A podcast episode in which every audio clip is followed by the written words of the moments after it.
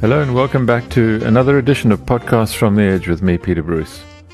I've been absolutely itching to say something about education and the new South Africa ever since it was revealed just a week or so ago that we had come last, literally last, in an important global study on how well fourth grade children, that's around about 10 years old, can read. The so called Progress in International Reading Literacy Study, PIRLS, is an international research project, basically American, conducted roughly every five years. And the most recent is iteration, the 2021 report, measured 65 education systems, a year late because of COVID, obviously. Um, uh, and the fact that South African schools were closed for an unusually long time may account for our, our position at number 65 for fourth grade ability to read for meaning. Our sixth graders, who were also measured, came only fifth last, beating Jordan, Egypt, and Moroccan, um, f- fourth and fifth graders. Interestingly, when asked how much they enjoyed reading, our fourth graders did much better, indicating that perhaps if only they had decent teachers, they were eager to learn. Sadly, when tested how confident they were reading, they came last again. Needless to say, the arrival of this news set off a great wail of outrage and complaint and accusation, many editorials and op eds I listened to a podcast the other day where a, a man I greatly admire was arguing that the failure of our education system was merely a symptom of our greater failure as a country since we became a democracy. If we couldn't educate our children, he argued, we were unlikely to be able to grow the economy, and there was not much argument from the other side to that point of view. But of course, there is an argument that says that this thinking is quite wrong. Not to defend the reading results, they're embarrassing and shameful by any standards, but sadly typical of almost anything the African National Congress touches. But, but there is something mythical about the argument that somehow education and uh, economic growth belong to each other, that they're linked, because they aren't. As far back as 2001, a paper in the World Bank Economic Review argued, in fact, that, quote, cross national data shows no association between increases in human capital attributable to the rising educational attainment of the labor force and the rate of growth of output per worker. Harvard University Kennedy School's Professor Ricardo Hausmann argued much later that, in fact, uh, when UK Prime Minister Tony Blair, uh, back uh, during an election campaign in 2001, was possibly also quite wrong when he leant on the conventional view of um, uh, education, education, education. It won him votes. And his promise was that if Britain were to broaden access to schools and make schools better, substantial and more equitable economic growth would soon follow. It sounds so logical when you saying it from the you know the the political pulpit. It's hard to argue. Ricardo Hausmann is no stranger to South Africa, and I think he's arguably the world's greatest development economist. You know, one way to start an argument among economists is to say stuff exactly like that. Anyway, he argued in 2015 that, quote, in fact, the push for better education is an experiment that has already been carried out globally since 2001, let's say, um, and that the long term payoff has been surprisingly disappointing. And I'm quoting from him now in, in the 50 years from 1960 to 2010, the global labor force's average time in school essentially tripled from 2.8 years to 8.3 years, which means that the average worker in a median average country went from less than half a primary education to more than half a high school education in that time. How much richer should these countries have expected to become if the if the proposition, the conventional proposition, is true? In 1965, France had a labor force that averaged less than five years of schooling and a per capita income of $14,000 at 2005 prices. In 2010, countries with a similar level of education had a per capita income of less than $1,000. How so?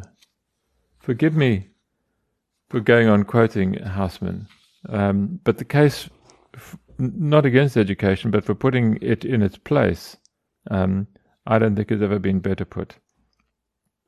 As is often the case, Hausmann continues, the experience of individual countries is more revealing than the averages. China started with less education than Tunisia, Mexico, Kenya, or Iran in 1960, and had made less progress than them by 2010 in terms of education. And yet, in terms of economic growth, China blew them all out of the water. The same can be said of Thailand and Indonesia vis a vis the Philippines, Cameroon, Ghana, or Panama. Again, the fast growers must be doing something in addition to providing education. And he says, there's more bad news for the education, education, education, Tony Blair type crowd. Most of the skills that a labour force possesses were required on the job. What a society knows how to do is known mainly in its firms, in its companies, not in its schools. At most modern firms, fewer than 15% of the positions are open for entry level workers, meaning that employers demand something that the education system cannot and is not expected to provide. After all, he says, though the typical country with 10 years of schooling had a per capita income of $30,000 uh, in 2010, per capita income in Albania, Armenia, and Sri Lanka, which have achieved that level of schooling, with less than $5,000. So, whatever's preventing these countries from becoming richer, he says, it's not a lack of education. To say that education is your growth strategy means you're giving up on everyone who has already gone through the school system. Most people over 18 and almost everybody over 25. It is a strategy that ignores the potential that is in 100% of today's labour force, 98% of next year's, and a huge number of people who will be around for the next half century.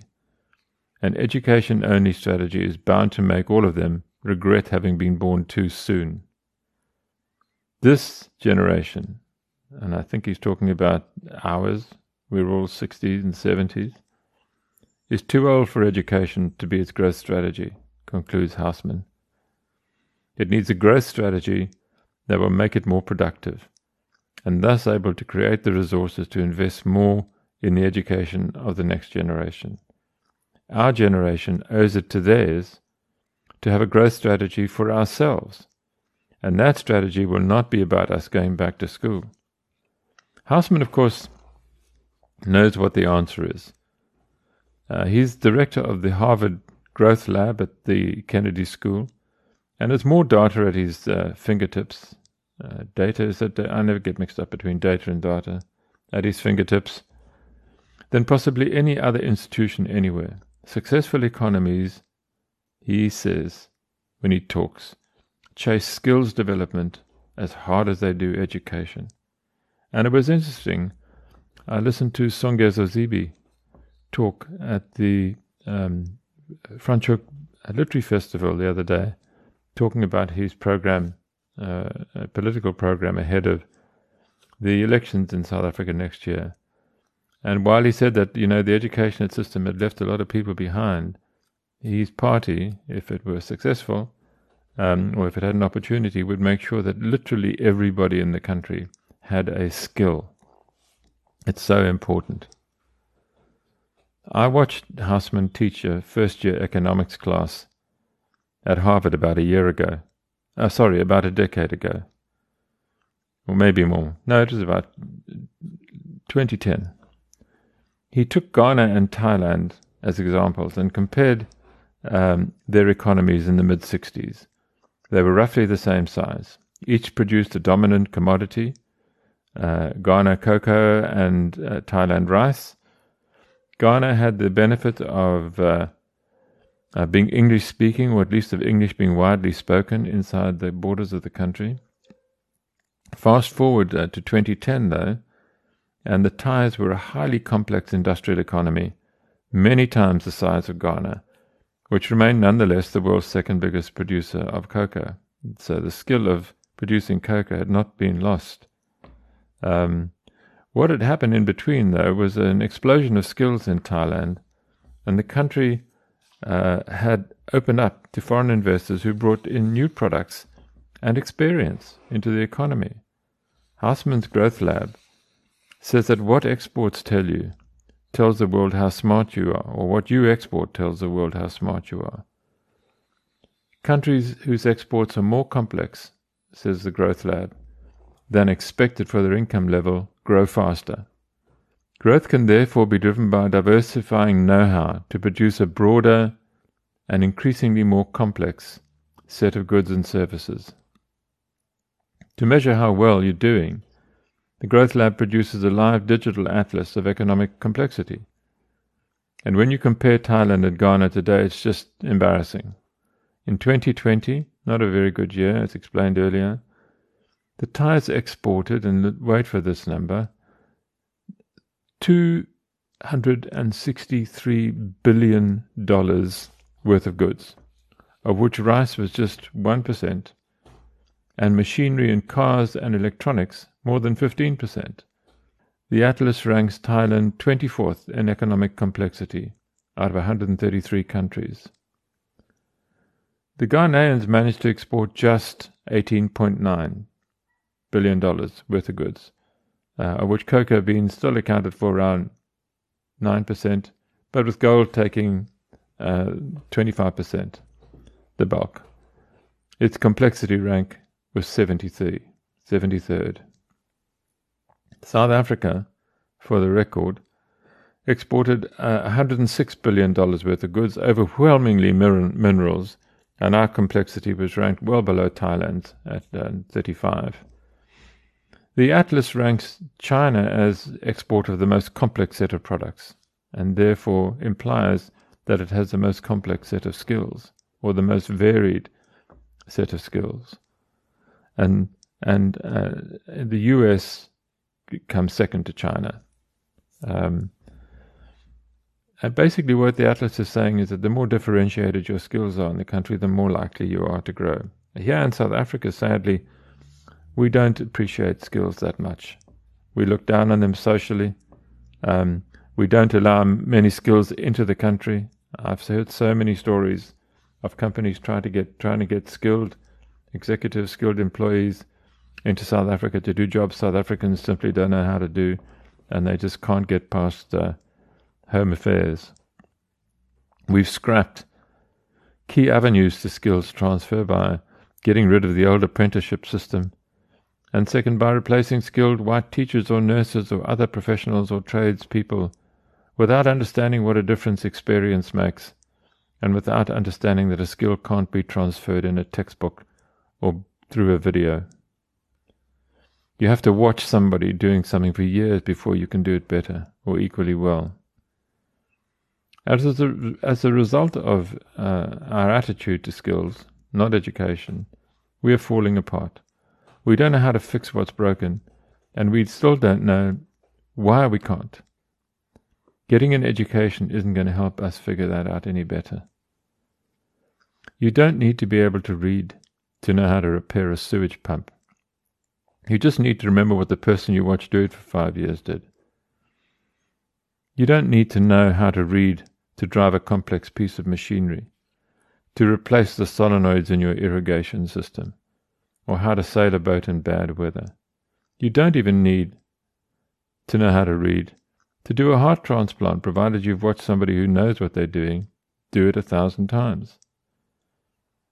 Sports tell us that you don't need to read to be a brilliant spin bowler or a winning athlete.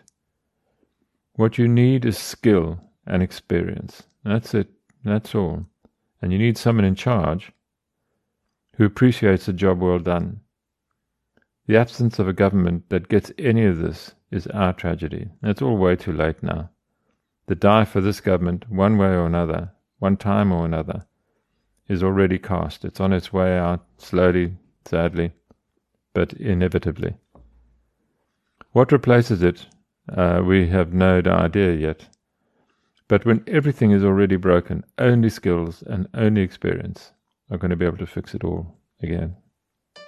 That's me for another week. I've loved talking to you about this subject and I hope you've enjoyed listening. I'll be back the same time next week. Until then, take care.